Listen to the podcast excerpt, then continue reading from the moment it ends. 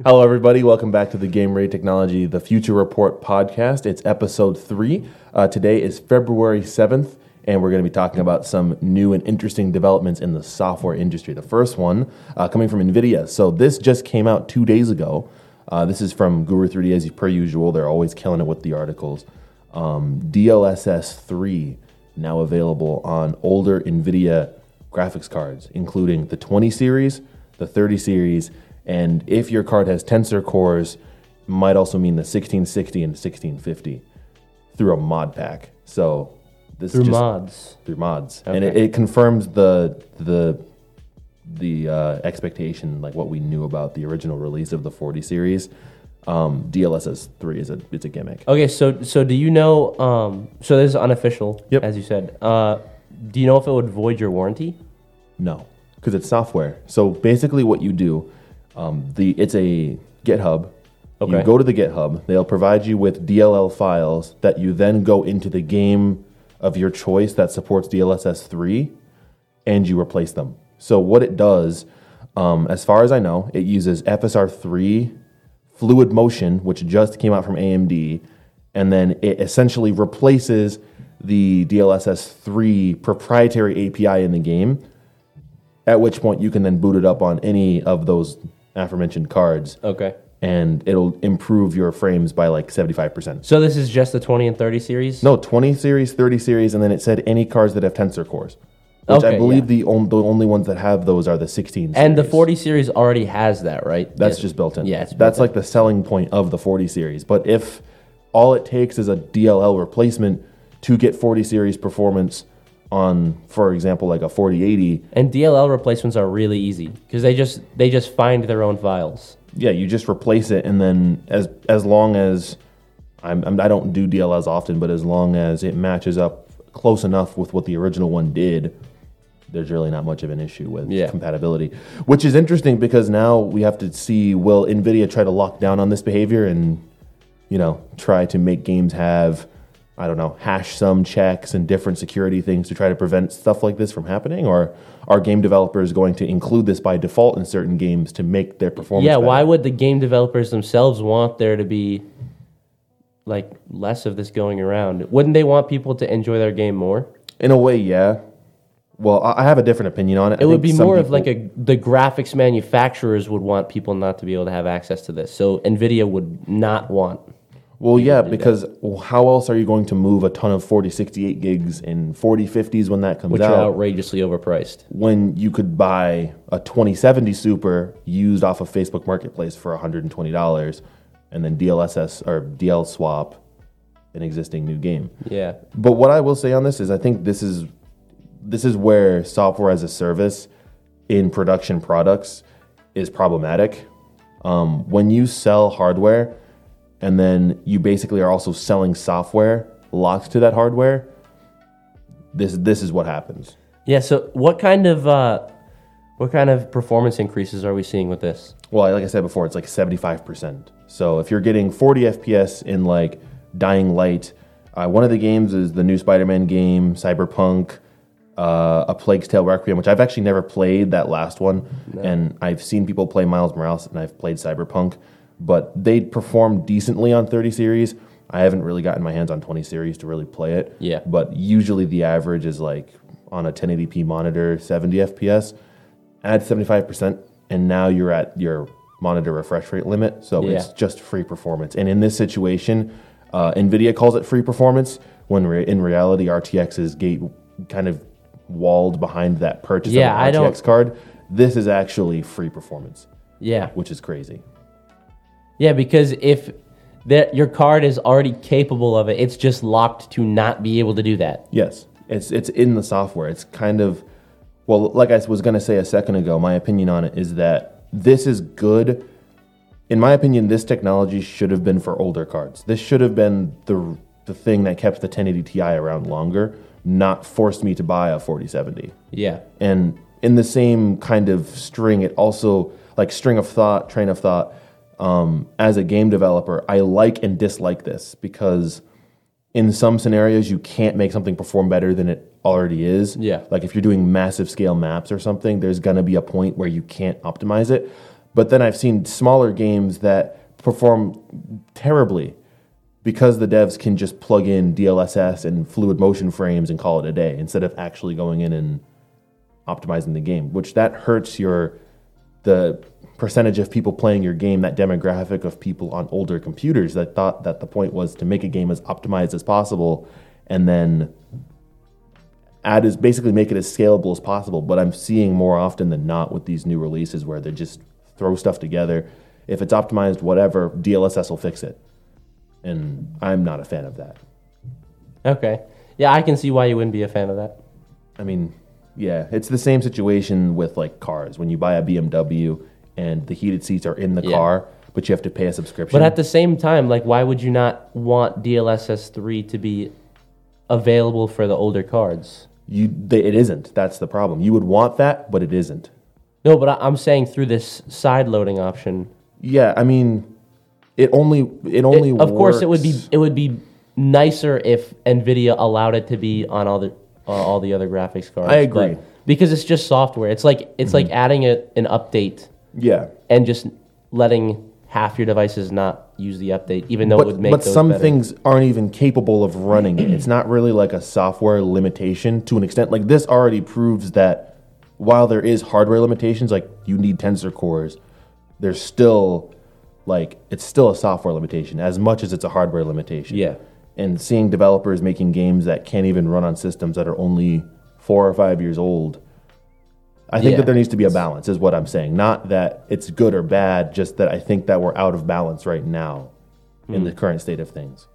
But yeah, that's what we have for FSR3. It's kind of interesting that, oh, DLSS3, I'm sorry. It's interesting because it literally uses AMD's own solution, FSR3, to achieve this, which I thought was kind of funny because FSR3, the point of that isn't to sell cards necessarily, it's to improve performance on older cards. Yeah. So it's a different mindset, but it's the same idea. it's idea. the same. Yeah. Same fundamental idea, different execution. Yep. All right, so uh, on to our second topic here. We have side loading on Apple is now available, or soon to be available in the EU. Uh, obviously not in America, because why would they do that? From what I've seen, Americans don't want it. Yeah, so, so uh, only in the European unions is this going to be available. Uh, it's going to be the iOS 17.4 software developer kit. So that's just basically a way that Apple will be sending uh, a template over to uh, the individuals who are wanting to make an application for the side loader, uh, like with the requirements. Pretty Do much. we know what version of iOS we're on right now? Like, how far out Uh, is this? I'm not sure. I, gonna I'm not. I'm not really up to date on that. I think it might be 17 actually. Just I think it is- 17? I think it's 17. Let me look it up real quick. Yeah, Current you look that up, and I'll. I'll continue with this. Uh, it's going to be an alternative to the Apple Store. Obviously, it's just going to be just another store that you're available. That's going to be available on uh, Apple phones. It's it's kind of like how we have the Galaxy Store, which nobody uses, and then Google Play. It's just another store that's going to be available. We're on um, 17.0 or 17.1 at the moment, so it's pretty near. Yeah, it's it's like right 17. Right around the corner. Yeah. So um, there's going to be probably a lot of restrictions with this. We know that uh, there's going to be a lot of fundamental rules that are going to be involved in this. So only people who actually get certified to have an app on there are going to be able to. It's not just like anyone can add a repository to there and, and just uh, have a game available or an application. It still has to be uh, confirmed. Like the, uh, Apple has to send testers through it, I believe, and and make sure that the game is or the application is ready to be on their side loader. So, what I want your opinion on this. Do Yeah. you think that Apple will make it significantly cheaper to host your own separate marketplace than it would be to simply submit your app to the App Store, then you pay the So I think fee? that that it's going to be. I feel like it's going to be cheaper to to do it through the Apple Store because I think that they want people to be doing things through the Apple Store because it gives them more ability to make money. Uh, but I think that it's still going to be just as difficult to get onto the Apple Store because they make it difficult, and you can get on there in most cases. There's there's not that many requirements per se, but um, you do have to- cost of entry. You yeah, you have to you have to pay every year. You have to pay a percentage of whatever you make from the game, and then uh, you have to send the game in for review, or Yeah, whatever game, game. the app, the game, and they, they it's like review. 70, 30%. That's 30% cut, I believe. isn't it? I I don't know what percentage. I remember people complaining about I it being high I think it was like a 30% cut.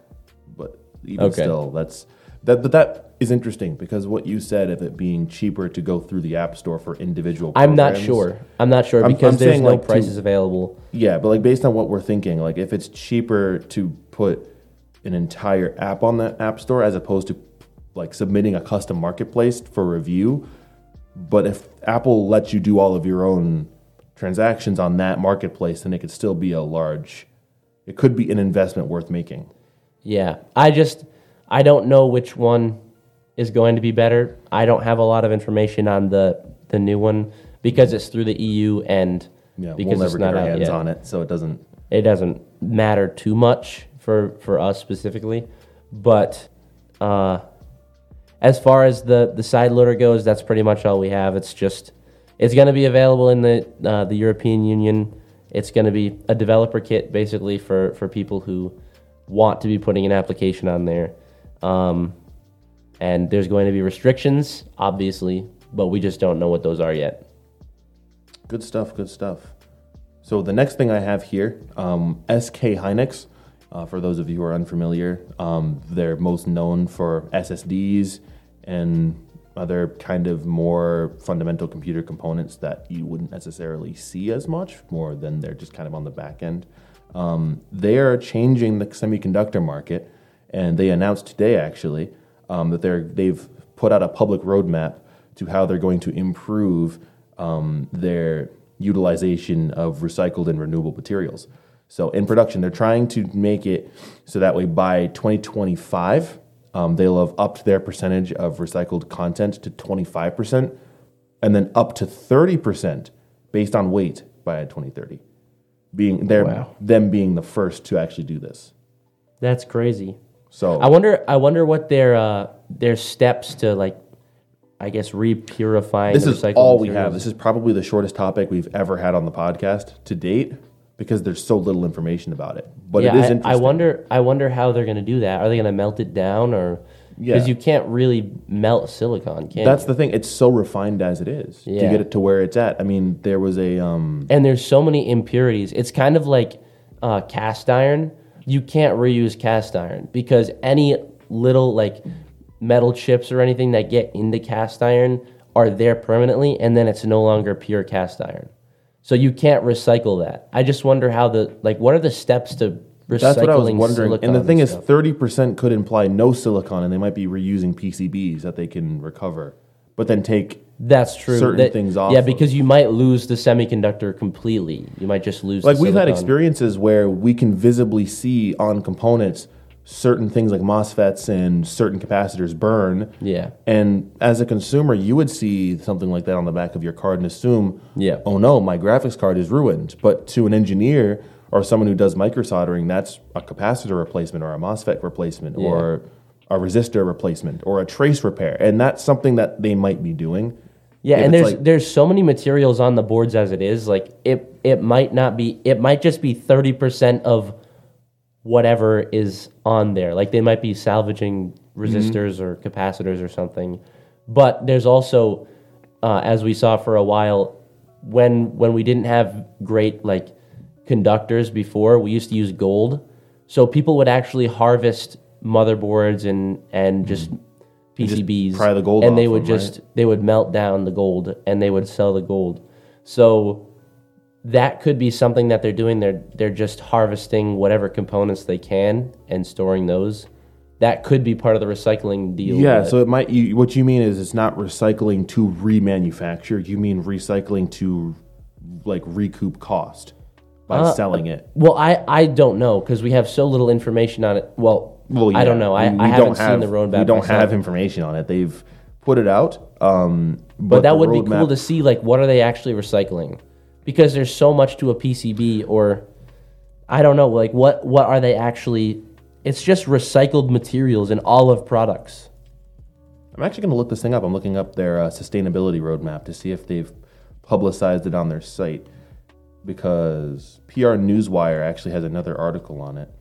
Um, here we go. As part of the plan, SK Hynix will start with essential metals for semiconductor production, such as copper, tin, and gold, and Okay. replace them with recycled materials. Industry experts point out that metal materials are the most effective when it comes to resource circulation, as they account for a large proportion of the weight of finished uh, memory products and are difficult to replace with other materials.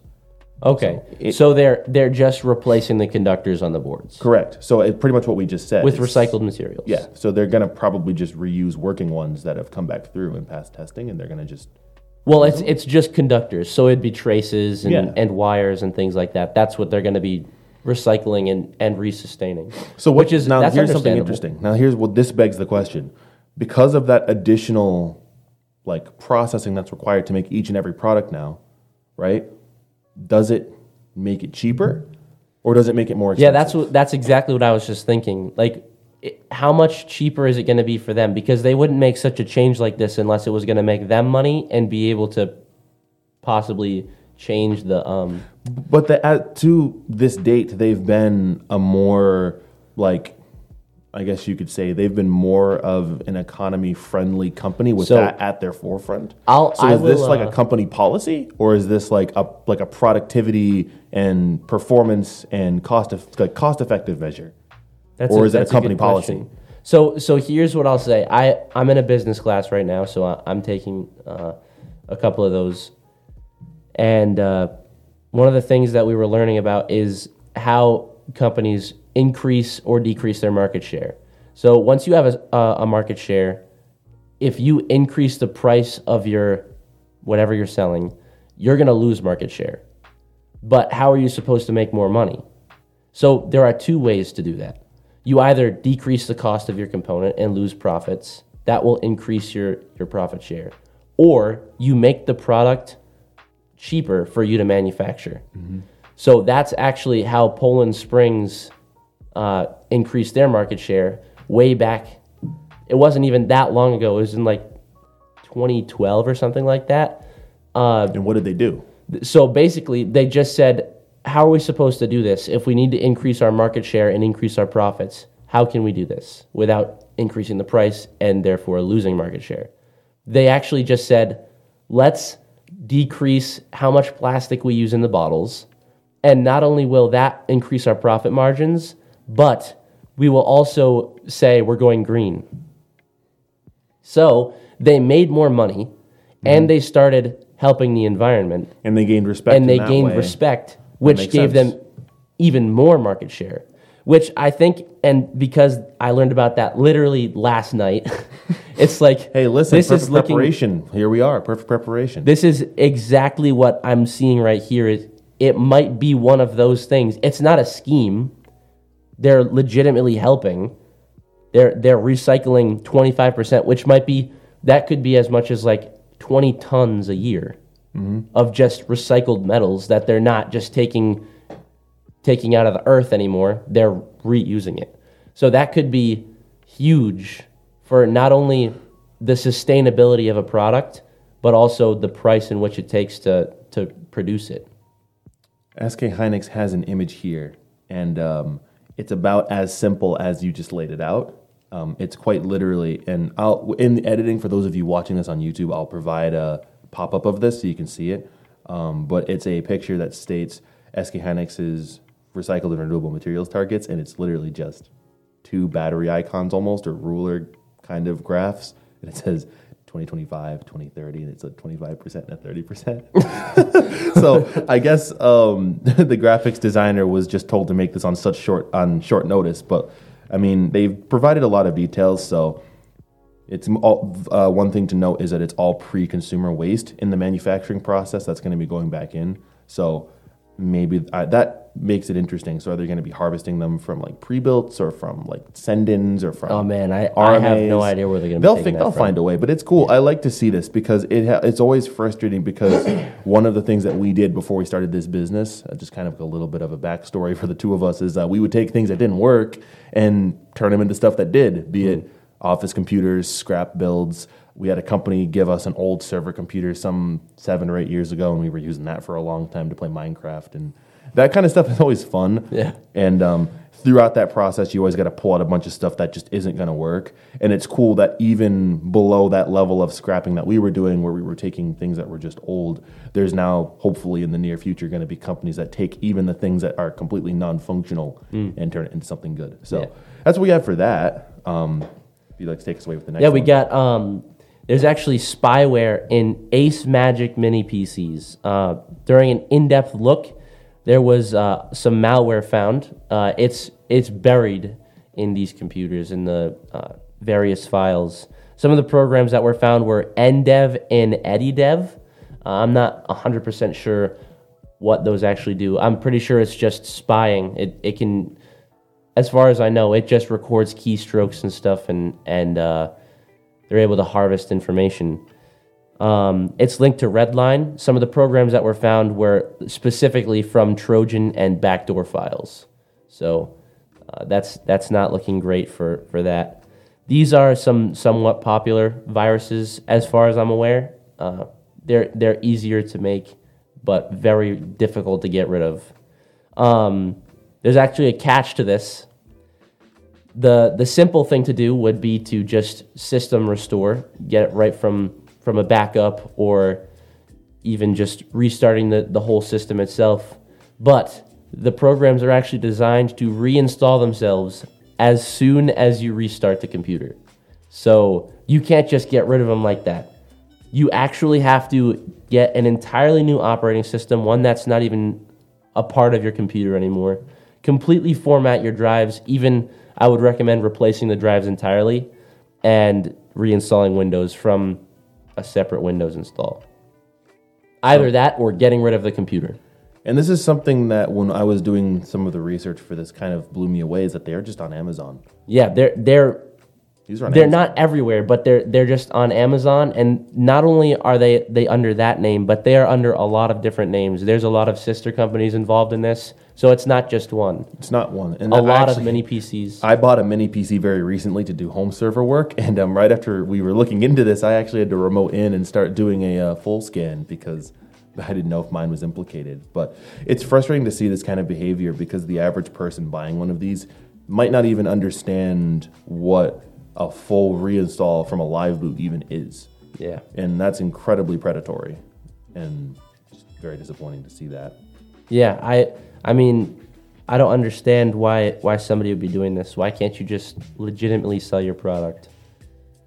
I don't know. You you really need to look into the uh, the back end of these different products that you're purchasing and and figure out uh, exactly what their deal is.